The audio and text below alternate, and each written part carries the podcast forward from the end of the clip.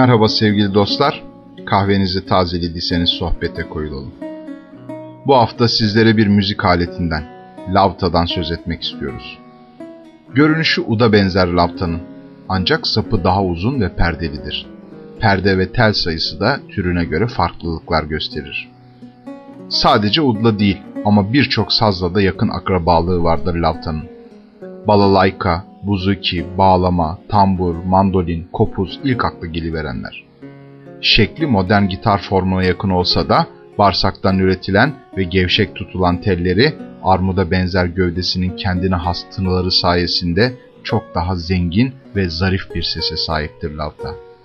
Antik medeniyetlerde ilkel şekline sıklıkla rastlamak mümkündür.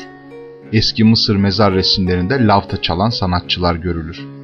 Benzer şekilde Yunan, Hitit, Roman, Bulgar, Çin ve Türk medeniyetlerinde lavtanın çeşitli formları boy gösterir.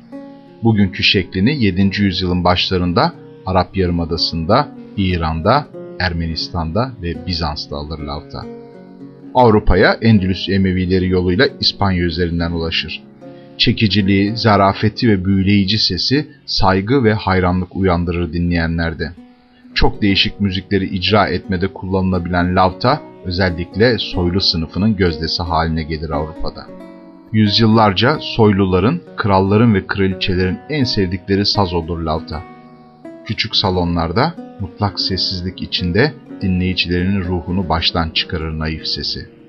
Özellikle Rönesans ve Barok döneminde çeşitlenen müzik formlarıyla birlikte Johann Sebastian Bach'tan Silvius Leopold Weiss'a kadar birçok büyük ustanın besteleriyle altın çağını yaşar.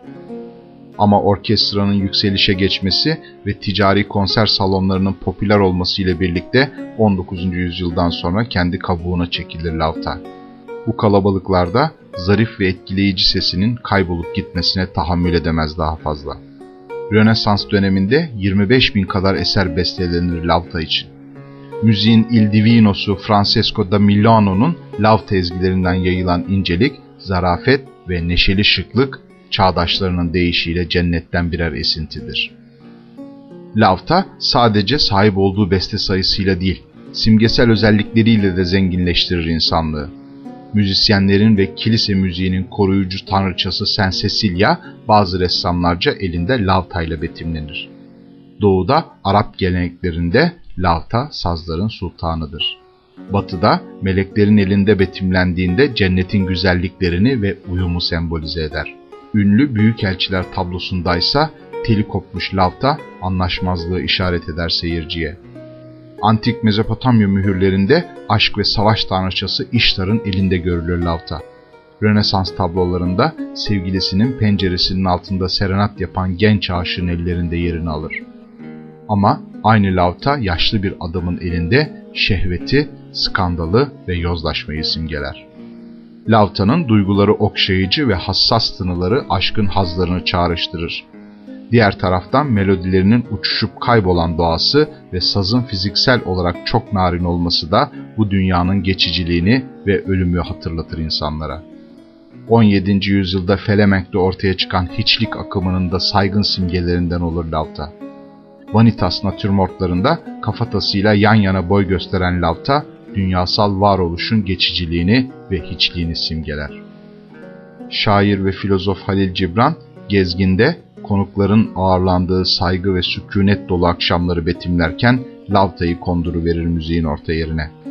Yazar Milan Kundera ise kahramanı Agnes'ı tıpkı bir lavta gibiydi diye tarif ettirir sevgilisine Ölümsüzlük adlı romanında. William Shakespeare'e göre insanların ruhunu ele geçiren bir uyuşturucudur lavta.